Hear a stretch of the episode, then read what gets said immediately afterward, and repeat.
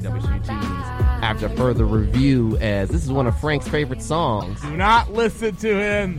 He is selling you snake oil. We don't sell snake oil, but we provide an entertaining and thought-provoking sports show on eighty-eight point three W X U T. Saturdays from eleven a.m. to one p.m. And sometimes we provide a life lesson. Ain't that right, Frank? Life lesson my ass. Don't be a hater. And tune in to A F R Saturday mornings, eleven to one on W X U T. Hola.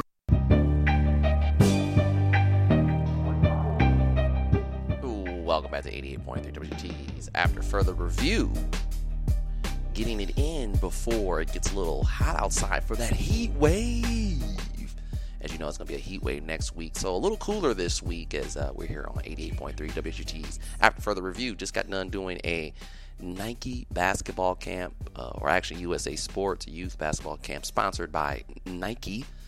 So it's been a full week for me, but we had to tape the show a little bit early because I have some A A U basketball to do on Saturdays. But make sure you always check us out on eighty-eight point three W G T every Saturday morning, eleven to one, sometimes live on the air and live on Facebook. And then also, we can get it on the podcast. If you missed the show, we always have it on SoundCloud and also on iTunes. It's After Further Review with the picture of Frank Vashner and the horse's head. Frank Vashner's not going to be on this week, but we got the man, the myth, the legend, now in Syracuse with his own congregation, Mister David Harris. And guess what?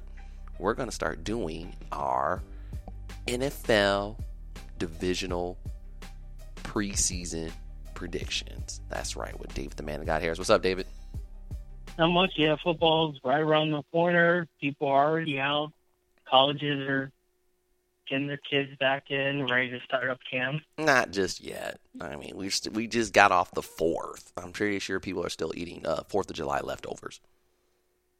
Eh, a little bit of, well, not too much, because then you come to camp out of shape, and then you got to run and get all that, get back into shape. But yeah, that transition, baseball, I guess, is still in the swing of things as it comes down the stretch. But yeah, probably let's think about football. Mm, that's right. But now that we're going to get into football, we, you know what that means. We got to blow the dust off of our, uh, basically, the theme music that we've been doing the last few years. And isn't it kind of crazy that it seems like football just comes up, sneaks up on us? Yeah, it's been a, not too much longer, or not, hasn't been a while since the draft, where we did kind of our draft, kind of basic recap, talked about that, free agency moves. And yeah, you get maybe end of May, more, maybe Memorial Day to the fourth, kind of get a little break to see what's going on, check out the N B A Finals, and then once twelfth of July hits, it's, all right, let's brush out the shoulder pads, make sure the fields are all nice, and let's go out there and get ready to hit somebody. That's right. And let's look at this. Ooh. N F L on C B S song. You'll be hearing that on Sundays in a couple of months, but training camp will be starting in a couple of weeks. David, we'll go over, we'll start off with the N F C East, and uh, what team are you going to be doing first? The Dallas Cowboys, New York Giants, Philadelphia Eagles, or Washington Redskins? All right, we're going to take go down the three-way a little bit, a couple hours for me. We're going to start with the G-men. All right. And so with each of these teams, we're going to kind of go through key loss, key acquisition, my one big question, and then we're going to wrap it up with my predictions for the team performance this season. And, of course, yeah, starting with the Giants, you have to look at, okay, offensively, you lose Odell Beckham Junior Like, he basically kept Eli Manning as young as he could. He was the number one target, and by leaps and bounds, the best wide receiver on the roster. How are you going to fill that void in terms of performance? You can't really replace it because he's an all-pro, top five at his position. But personality-wise, yeah, you, you know, you get kind of crazy off-the-field antics. But on the field, that's a lot of yardage. And if you're going to have Eli Manning as his starting quarterback, he's going to need someone to throw to. That's true. That is very true. He does need someone to throw it to. But the mistake is, do they should they have kept Odell Beckham or and got rid of Eli, or the other way around? Obviously, Odell's not there anymore. So, uh, was it a mistake for them to get rid of Odell? Is the question. Yeah, yeah. I think if going into the season you knew that Eli Manning was still going to be your starting quarterback week one, I still think okay, you need to have Odell Beckham Junior on the field because no disrespect, Sterling Shepard is not like intimidating me at all. Like the tight ends aren't intimidating me at all, and so basically the only guy that I'm really worried about is Saquon Barkley. And so now you're in a position where teams are going to put seven, eight guys in the box, and if that's going to be the case, Saquon Barkley is going to get beat up pretty bad, and it's going to be a horrible sophomore season. And so now your star running back, the guy that you're trying to build around, he's going to be banged up by the time you get to the quarterback that you just drafted. And so it's going to be a long season, and everyone's not getting younger, and especially that quarterback. What else? All right. So key acquisitions for the Giants. I'm going back to the draft a little bit. So the first, two of their first round picks, Dexter Lawrence and DeAndre Baker, kind of being immediate plug and play guys that can come in day one. Expect them both to be opening day starters. And with Baker, it fills the void a little bit in the secondary. Although losing the veteran presence like Landon Collins is still going to be a huge loss.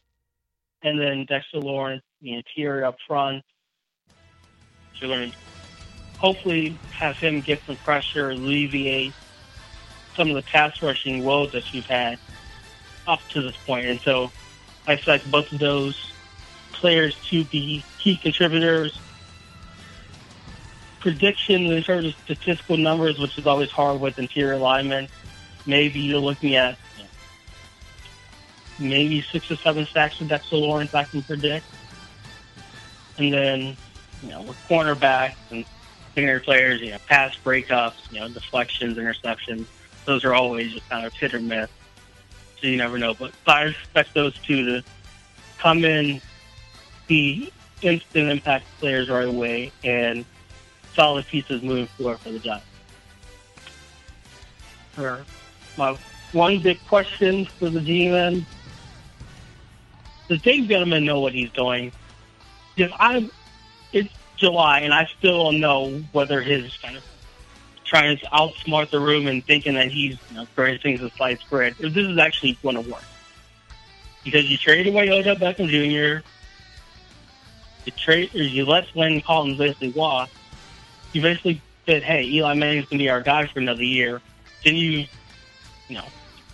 Go way, way, way out into the cornfield and draft Daniel Jones with your number six overall pick. So, like, like, he says that he has his master plan and, you know, he has his plan in place and he's trying to go off his veteran savvy kind of Jedi mind trick everyone. But is this actually going to work? Is this Or is this just going to blow up in his face and then you're stuck with another year of Eli Manning at quarterback for at least, you know, the first four or six weeks, or at least until the bye week? You, you got your running back that now everyone's going to be like, all right, all eyes are on him now.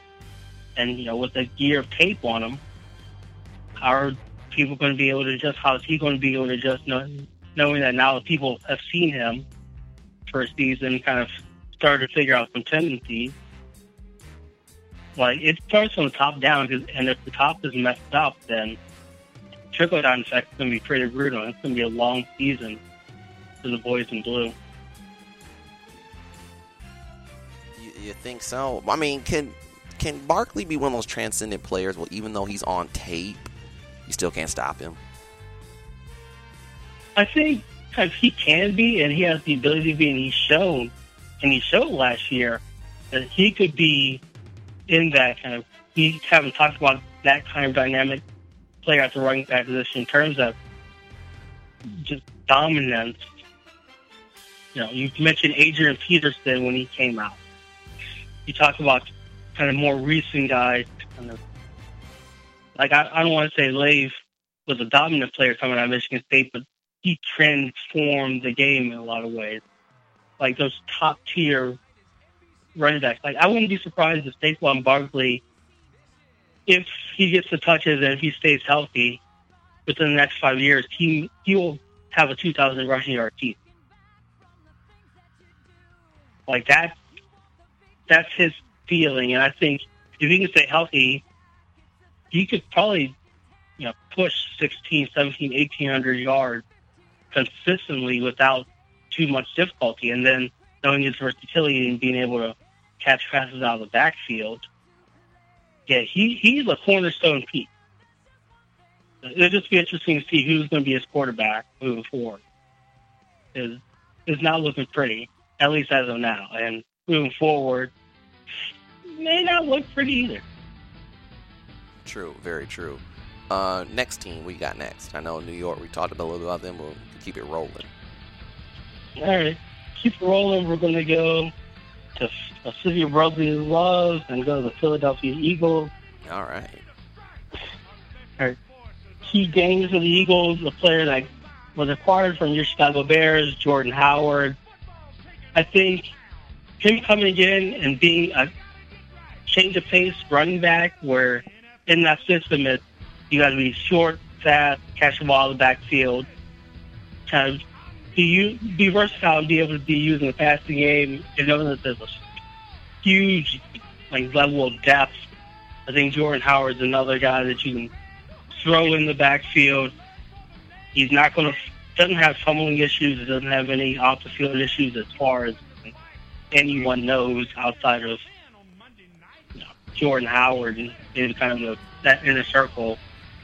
And yeah, knowing that your quarterback is kind of coming off the injury now, it's no longer Nick Foles, who is my key loss for the Eagles, not having him as a solid number two option in case Carson Wentz struggles from injury and tries as he tries to get back to full one hundred percent game-ready health.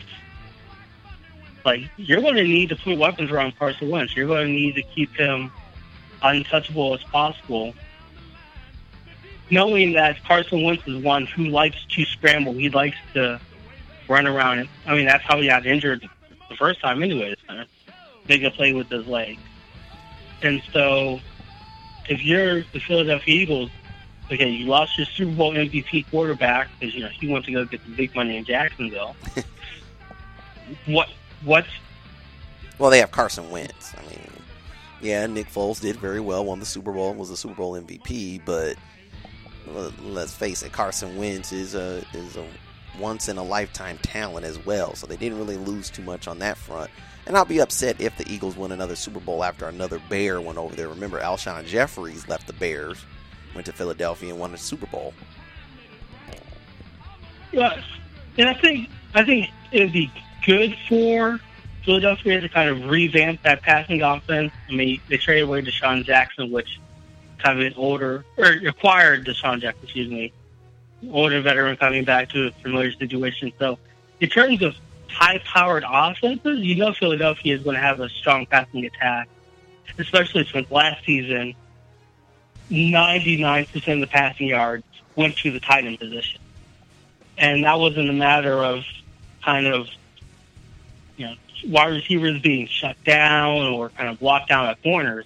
It was just that like Carson Wentz just throws the tight end. It's it's almost akin to kind of Dallas throwing Romo to Witten, Romo to Witten. Like, you just knew. Or in Kansas City back in the day, you know, and I throw it to Tony Gonzalez. We know he's getting the ball. Or New England, and Gronk's going to get it consistently and be like that a number one or number two, like, read for Carson. And so I think having a big play wide receiver, someone you can stretch stretch your field a little bit, throw him the ball. Let's let's air this offense out. And so that leads me to my one big question with the Philadelphia Eagles. We kind of start talking about it. Can Carson Wentz be the guy now that it's him? It's his offense. You gave him the big money. You traded up to get this guy number two over. No. Top two pick in the same year as Jared Goff. He was injured when he went to the Super Bowl run, but can, can you tell Carson Wentz, hey, we need you to be healthy all sixteen? Because, yes, you're a transcendent talent, but, you know, you have an injury that's pretty susceptible, especially at the quarterback position. And, you know, and everyone in the league knows it. And so defenses are going to be, you know, trying to be a little rough and tough. Can you handle that? Knowing that if you go down, who's your backup? Like, who's going to come in for you? And so it, it'll be interesting to see. I think Philly will still be over five hundred this year, but yeah, Carson, Carson Wentz, you're the guy now. All eyes on you, so make big plays like you did in North Dakota State. Hmm, that would be very crazy. Yeah. No, okay, I guess we go on to the next team here. Now you got either the Dallas Cowboys or the Washington R-word. Yeah, we'll, we'll go to our we'll go to our nation's capital third here. We'll save America's dumpster fire for last. But in terms of Washington, let, let's just start it out the way before the prediction. Josh Norman, like I I know that you have all this money. I know that you know. At one time, you're one of the most dominant corners in the game. But jumping over a bull in the offseason, like, not okay. And if I'm an owner, I'm like, come on, man. Like, we paid you all this money. You haven't done that much since you've been here in Washington. Like, is this really the smartest business decision? Like, like I understand, you know, it's crazy. You want to do something a little different, out of the box, but just just say if a piece of the horn like hits your leg or scratches you, like like people have died trying to do that kind of stuff, man. Like, come on.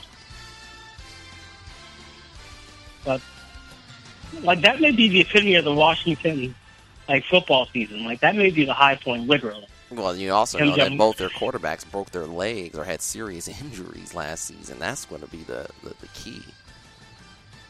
Yeah, and so kind of we we can start with that and kind of that key game, Dwayne Haskins.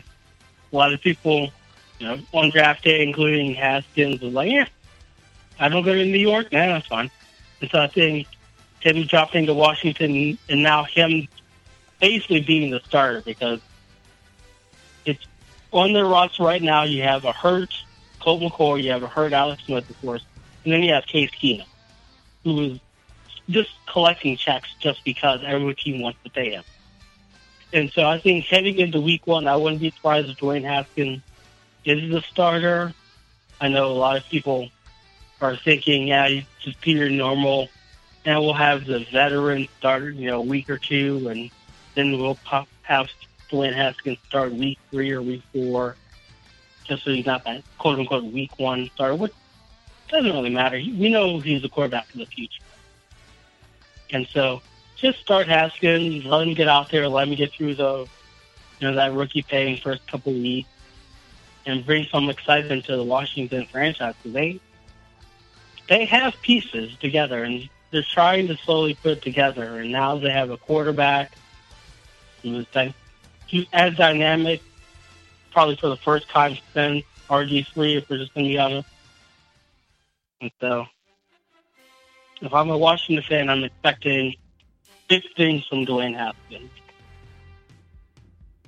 You think, long, do you think that Dwayne Haskins, though, can help them? I mean, I think he'll be the long-term answer for them at quarterback, but now currently, you once again got to ask yourself, what direct? You know, this is the one franchise I feel bad for because they got a very passionate fan base, but the owner just has no direction of where they want to go. I mean, where is the direction they're going? And you know what? I think this is another reason that part of the N F L's problem is you got a lot of fan bases that are just so diehard and loyal to a team, even though they're not doing anything to try to improve it. Well, and I think. Over, I think this season, this offseason in particular, they tried to ramp up and figure out, okay, we're going to win with defense. And I think kind of looking at bringing in Landon Collins, knowing that Ryan Kerrigan is a solid player, that as a veteran that can be another leader on kind of the off or defensive side of the ball. You draft Montez Sweat. Kind of, they're looking at, okay, if we can figure out our offense and kind of get through some of those growing pains offensively, a lot of our stars are young, primarily our running back and quarterback. If we can figure out our defense and get our defense to basically be a level, you know, top ten, which I think on paper they could be top ten potential, and it'd not be a question. I think this this year's Washington could be the Jacksonville Jaguars of a couple of seasons ago that went to the A F C Championship game strictly on their defense, where it was the defense was lights out, made big plays, was dominant, and then you basically just told Blake Bortles, don't screw this up. And I think because you have a rookie quarterback, because you have a couple of young running backs and, you know, aging Adrian Peterson for however much longer he's going to be around, you can basically just tell this offense, hey, defense got this. Go out there, score, you know, score two touchdowns, score three touchdowns, and then let us work because we got this. And so I think that, that that's probably should be the formula moving forward. But then again, I'm just a guy on the outside. I'm not making these big decisions like it's Daniel Snyder. So now you move on to Big D, huh? What's the, the, the, the you call it? We call it Dallas, but you call it the dumpster fire. Yeah, Mer- Mer- they say America's team, America's dumpster fire, because you know, when was the last time the Cowboys have been actually, you know, relevant? And even when they are relevant, you know, ooh, couple playoff wins, ooh, Super Bowl in the nineties. Like, what have you done for me lately?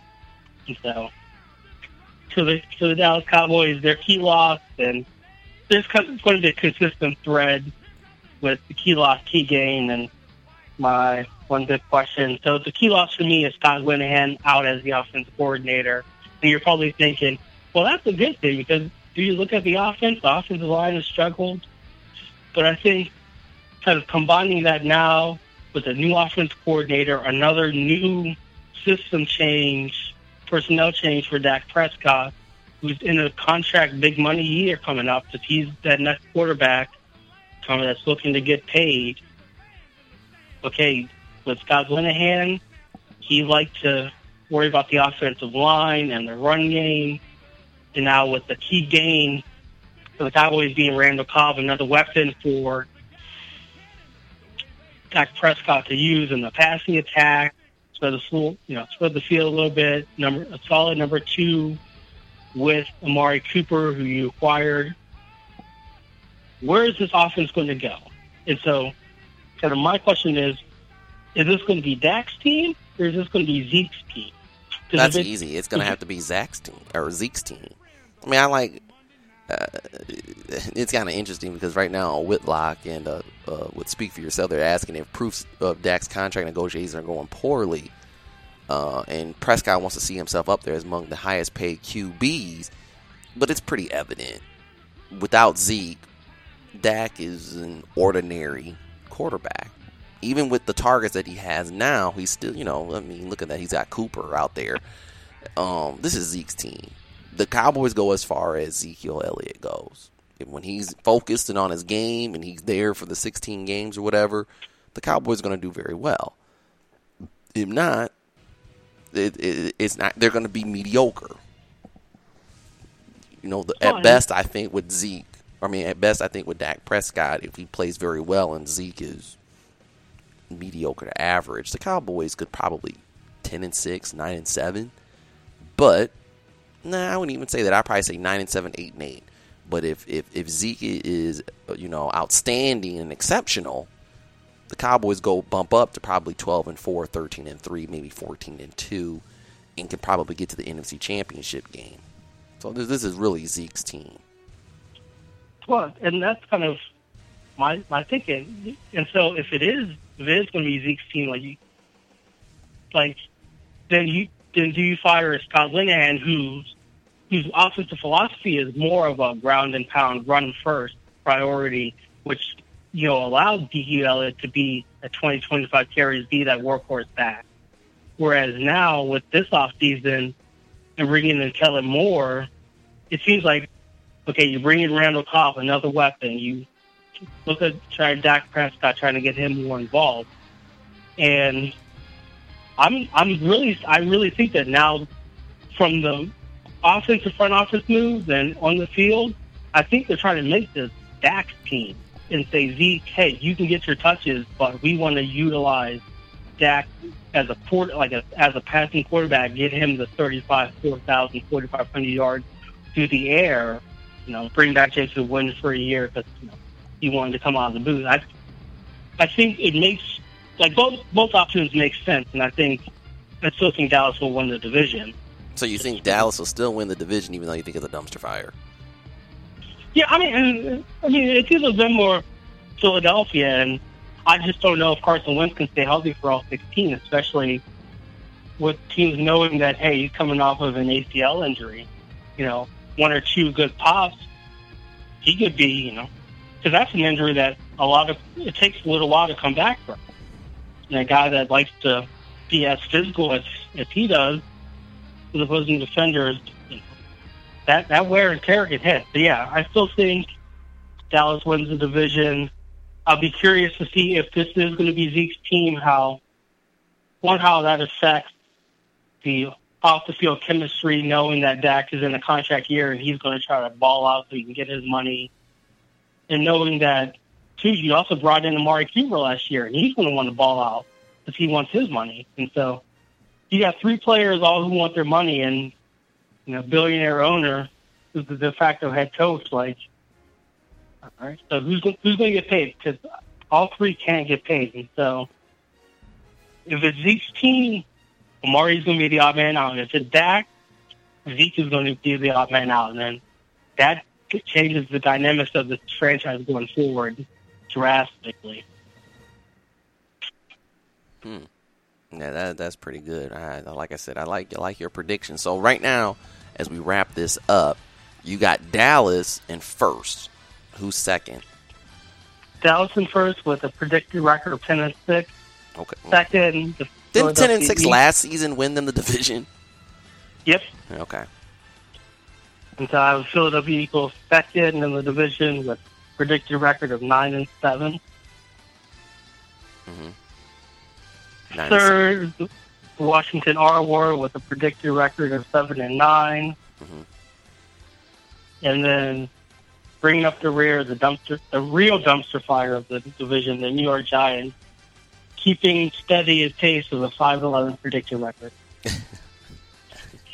five and eleven, yeah. yeah the, and, and then do the, is this the season that they say, is this the farewell season of Eli Manning? I mean, it should be.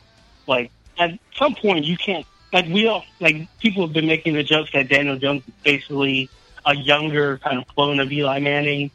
And so you're basically getting the exact same thing with Daniel Jones. But, yeah, just let Eli have a couple of games. Like, I don't want it – I don't want the end of his career to kind of be marred by, hey, you know, he's, just, he's a Manning. We got to try him out there. Like, Peyton looks like crap his last couple of years. Like, if we're just going to be honest. And Eli's not looking that much better. Like, at some point, you just have to tell your old quarterback, come on. Like, we drafted you in two thousand three. Like, the only ones that are, you know, like, left from that draft at the quarterback position, you, Phil Rivers, and Big Ben. Phil Rivers has nineteen thousand kids that he has to support and put through college. Big Ben, I will address that when we talk about the A F C North and you. Like, come on, man. Like, just, just go home. Like, I know you don't want to, but you got to go home, man. No, okay. Well, right there, there is David the Man of God Harris N F C East preview. We have it posted up here on our podcast on SoundCloud and on iTunes. Any final thoughts before we get out of here with this segment? Yeah, it would be really interesting to see kind of the big names, and this division really is going to be marked by the quarterback.